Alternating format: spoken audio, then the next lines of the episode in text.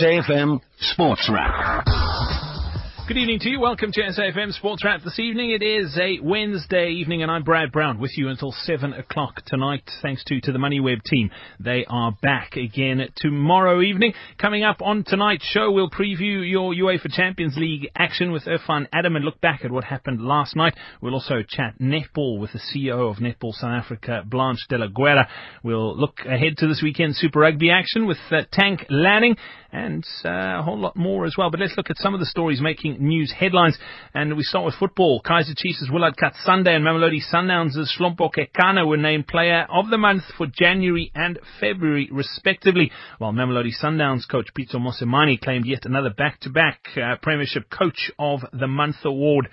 Following the international break, the Nedbank Cup round of 16 Absa Premiership kicks off this weekend.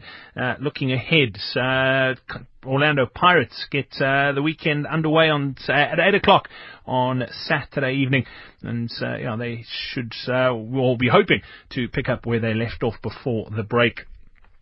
On to rugby, Stormers coach Robbie Fleck has made seven changes, including two positional switches for the clash against the Sunwolves. Jean-Luc du Plessis will earn his starting debut at fly half. He replaces Kurt Coleman, who misses the rest of the Super Rugby season due to injury. Damian de Allende named on the bench. Bad news, Lock Eben Etzebeth is out for four to six weeks. That, as he recovers from his calf injury, he is replaced by J.D. Schickerling. The Bulls also announced their team to play the Kings on Saturday. SP Marais starts at fullback. Jesse Kriel moves to outside centre. And Pat Lambie has returned to training. It's good news for the Sharks as he continues to recover from his shoulder injury.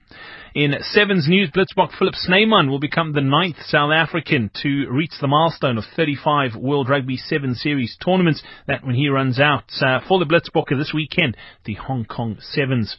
In athletics news, Kenya's leading woman marathon runner Gladys Cherono has been forced to pull out of this month's London Marathon due to an injury dashing her hopes of competing in the Rio Olympic Games.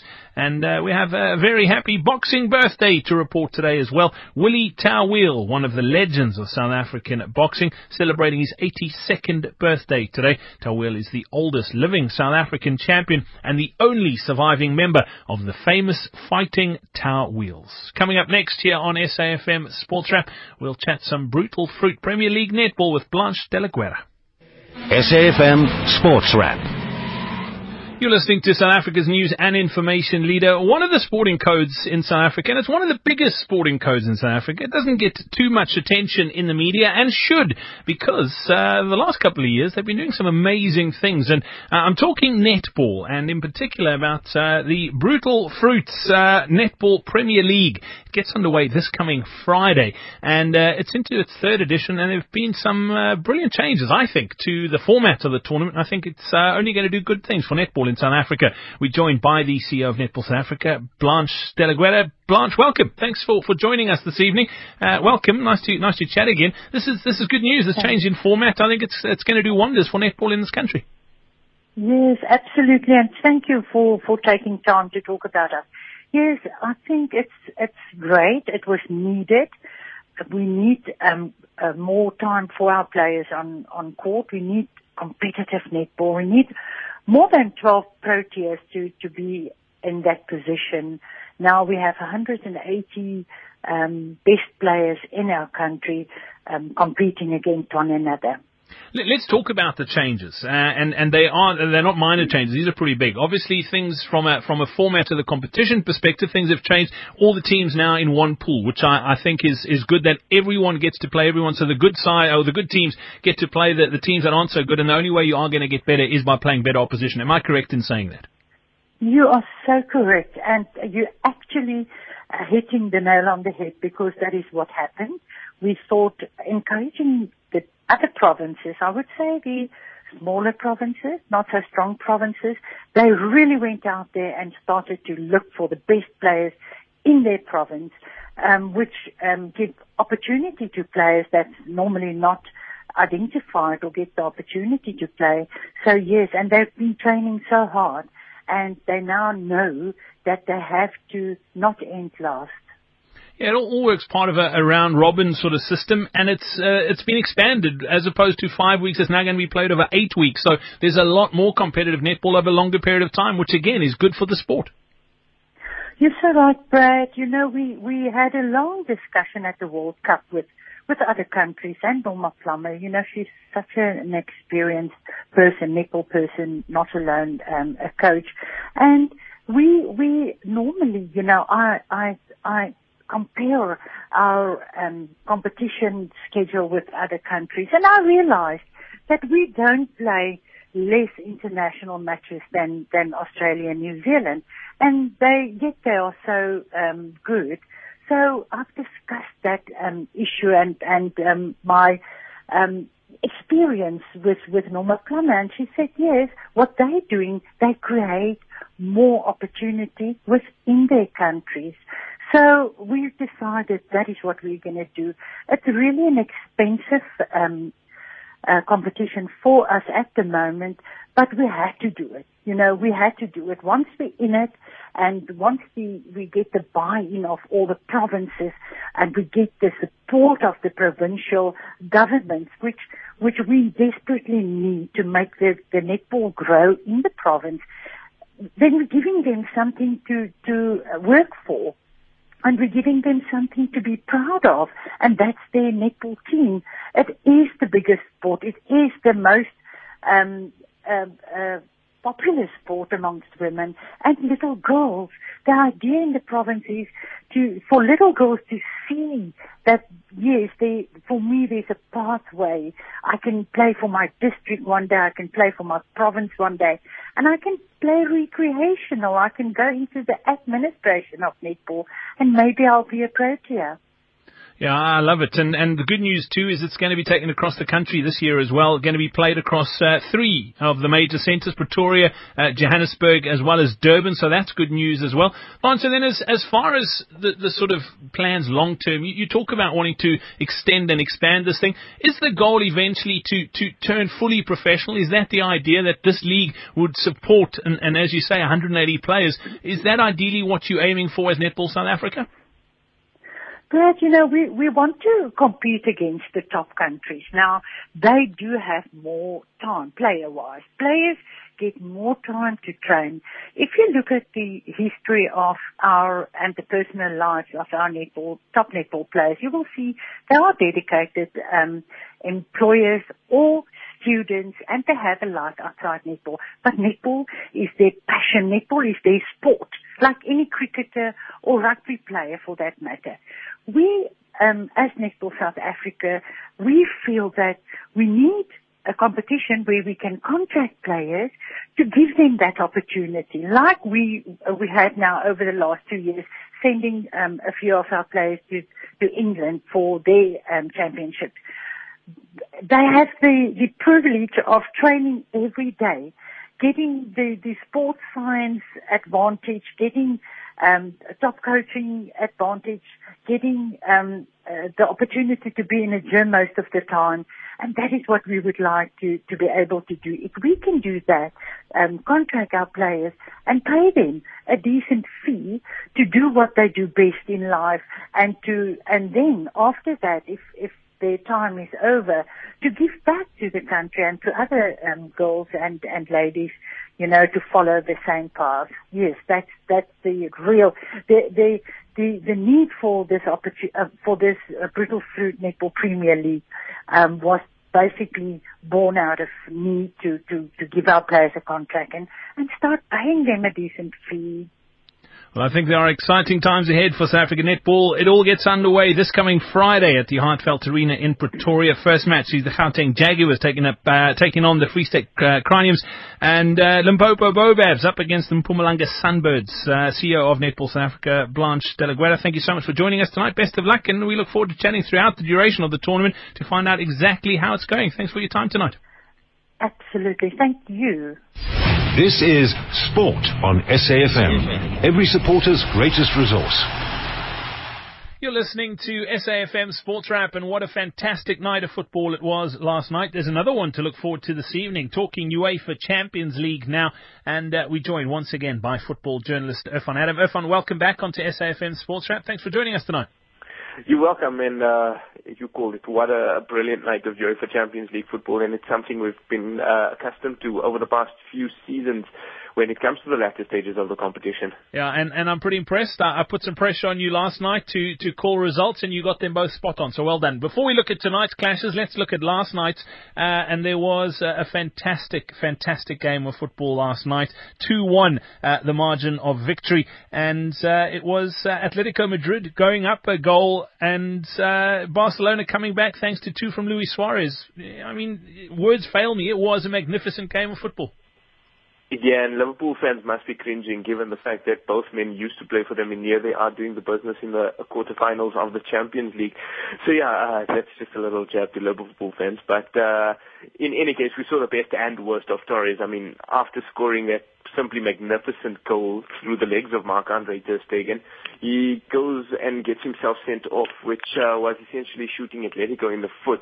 And from then it was all Barcelona. The way Atleti soaked up pressure and to, to lose by just two goals to one uh, is quite an achievement because I, for one, expected Barcelona to kind of steamroll them. We know Atletico Madrid have uh, grown in leaps and bounds when it comes to com- continental competition, uh, but having lost a few key players and with a number of their stars being injured and aging, I certainly didn't think there'd be a match for Barcelona. But having said that, uh, the magic of the MSN, eh? Mm-hmm. Uh, Suarez might have scored the double, but uh, Neymar and Messi certainly had their moments, and it was just a matter of time before the damn wall cracked.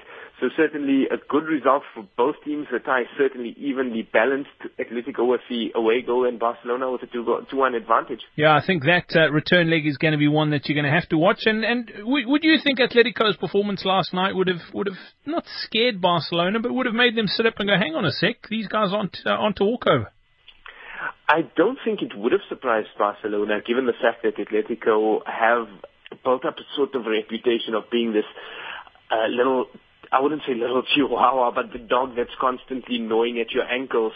So uh, yeah, they certainly put up a brave performance. Uh, Antoine Griezmann, I thought was uh, a bit disappointing. He's been their go-to guy for most parts of the season, uh, but once again, Fernando Torres showing that he's still got a bit of gas left in the tank. Yeah, absolutely. And then the other clash last night was uh, Bayern Munich up against Benfica, one 0 at home. The the margin of victory, Arturo Vidal's header, uh, securing that win for Bayern.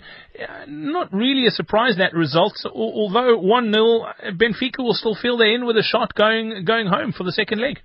You know, prior to the kickoff, Pep Guardiola lauded the Benfica defense. He certainly praised them. He, it, it was something unheard of from Pep Guardiola because he's usually a measured kind of guy who'd talk mostly about his team rather than the opponents. And uh, the Benfica defense certainly came out shining. I was particularly impressed with Renato Sanches, who I mentioned yesterday was linked with the move to Manchester United certainly held his own in the Benfica midfield against uh, players such as Philipp Lahm, Arturo Vidal, as well as uh, Thomas Muller later on. But uh, yeah, also certainly evenly balanced. And remember last season, Bayern Munich traveled to Portugal and lost 3-1 away at FC Porto.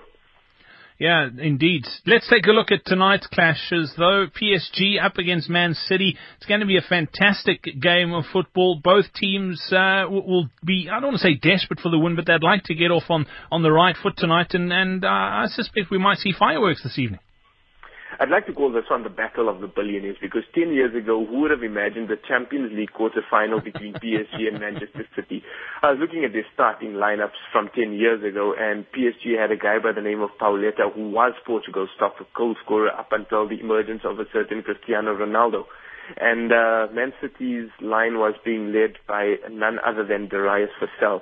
But certainly the ambition showed by their owners uh, has gotten them to this level. And um, uh, like I said, it would be a landmark occasion for both of these teams to make it to the semi-finals. So certainly a lot to play for. Uh, PSG have been there before in the 94-95 season and made it to the semi-finals. And this is the first ever UEFA Champions League quarter-final for Manchester City. But uh, we know they've been the, on, on the fringes over the past few seasons and the draws haven't been too kind to them. Uh, but this is certainly one that would see them take a step, I would say, into the next level of European football. Yeah, uncharted territory. Obviously, they've spent a lot of money on that squad, and uh, they'll be expecting to, to go further. But uh, hey, you, you can't fault a team who's, who's the last two seasons have, have been knocked out in the last 16, and they've gone a step further now. Uh, I know they would like to go further, but uh, I think it's been a pretty good run for them so far. Yeah, definitely. And uh, given the the margins of uh, defeat PSG uh, have lost to against Real Madrid during the group stages, shows that they they're not that far off. They uh, they've certainly got the squad, the envy of European football, and I think. Uh, put them in a different league and they also have no such issues uh, winning titles. But yeah, definitely for them, as well as Manchester City, we know that they that the domestic campaign hasn't been going according to plans and the announcement of Pep Guardiola taking over from Manuel Pellegrini earlier in the season uh, could have been seen as a potential bump in the road. But yeah, uh, get them into the quarter uh, to the semi-finals of the Champions League rather, and Pellegrini's legacy would be there to stay at Manchester City, no matter what Pep Guardiola achieves.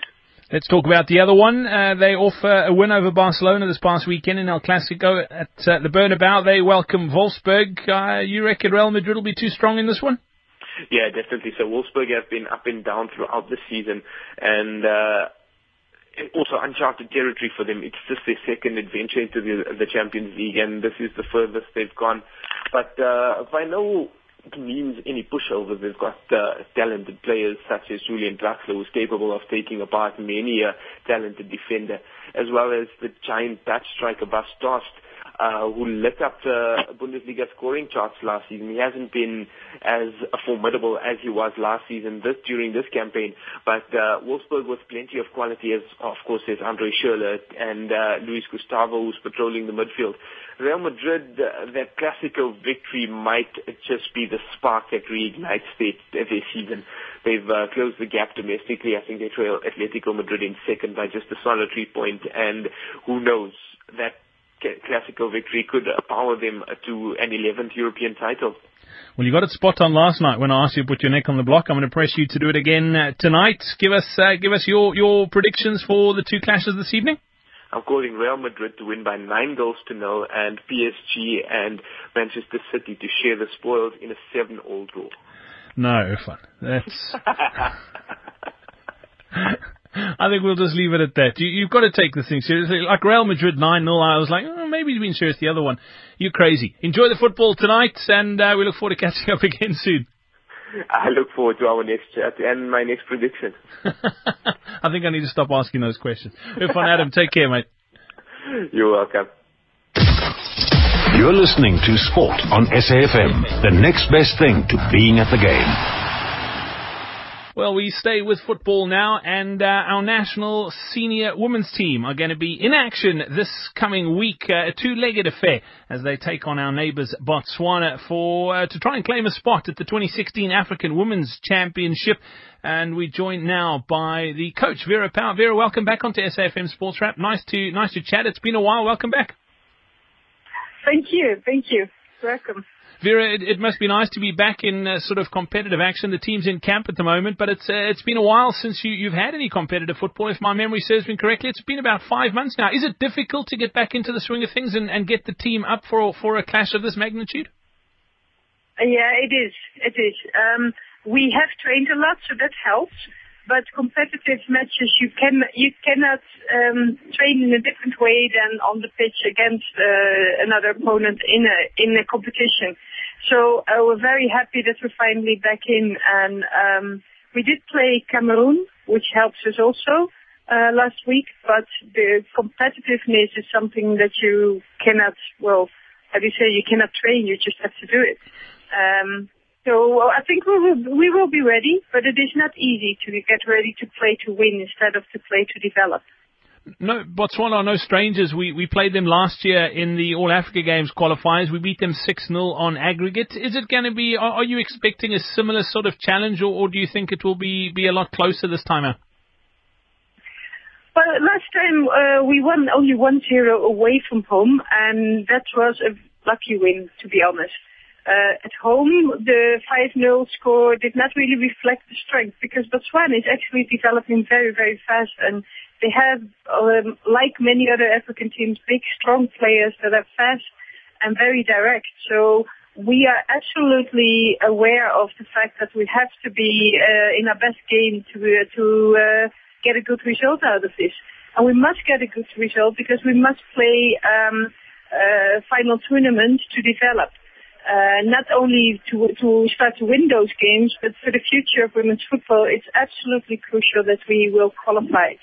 So in our preparations to the Olympic Games, we've taken this month completely, uh, let's say, out of the program and have set a, a separate program because what I said, uh, training to develop for later results is completely different than training to get a result now. And um, we're getting into that. It looks good. It looks good. Um, so I'm confident that we will be as ready as possible on Saturday. Vera, it's an interesting year. You, you mentioned the Olympic Games, and, and we have qualified. It, it's also a challenge to have that, where, where, like you say, you're playing for now. You, you, you need to qualify. It's two matches coming up in, in the next uh, less than a week, basically in Botswana on Saturday mm. and then Tembisa on, on Tuesday. But you still do have that Rio Olympic Games hanging over your head, and, and what you do now is going to impact that campaign as well. Is it? I mean, what are you doing to sort of tie the two together? The players must be pretty excited because there is a big carrot being dangled in front of them this year. Mm-hmm. It, it is true, but that is why in the whole planning we've taken this, this month completely out of, of the aims that we set. Um, because um, before this month it was all to be to get better today than you were yesterday individually, but everything in teamwork. This month is how are we going to beat Botswana? And then after Botswana, the draw will be set because that's on the 14th of April, and then we know which countries we will have in our group. And from that moment, we are going to develop to play those teams. So that is the way that we've been dealing with this, let's say, problem. It's a luxury problem, but it can be a problem. Uh, so this moment, we do not talk about the Olympics. It's out of our minds. Um, and we come back to that after these games because again, we must qualify. There's no there's no other way around. We have to qualify for the development of the game in the future.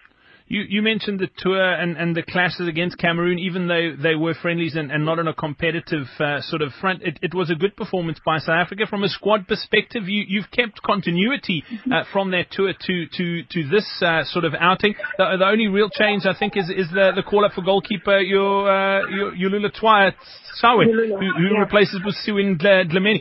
Does that make a big difference in the squad, or are you pretty comfortable with the continuity that you've developed?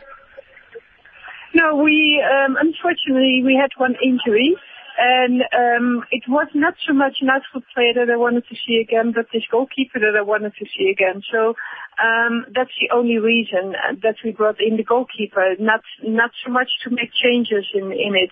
Uh, there was a place open. We are looking in that sense ahead, and we have to have the best players in as possible. Um, and we wanted to see her again, so that is why she's in the camp at this moment because we had a place open. Fantastic. Vera Pauw, coach of Banyana Banyana, thank you so much for joining us this evening. Best of luck on Saturday. Please pass on our best for the team as well. And the return leg, we'll be covering the matches live here on SAFM as well. So make sure you stay tuned South Africa's news and information leader. Vera, thank you for your time. Much appreciated and all the best. Thank you so much, and thank you for supporting us all the time. SAFM Sports Wrap. It's time to shift our focus now to rugby, and uh, joining us, uh, we spoke a couple of weeks ago uh, about Super Rugby, and uh, joining us from frontrowgrunt.co.za is Tank Lanning. Tank, welcome onto SAFM Sports Wrap. Welcome back. Nice to nice to chat once again. Yeah, Brad, always good to chat to you. Nice to be here. The last time we spoke, we were we were joking about the the format and the the pool system. Have, I haven't yet. Have you been able to figure this thing out yet?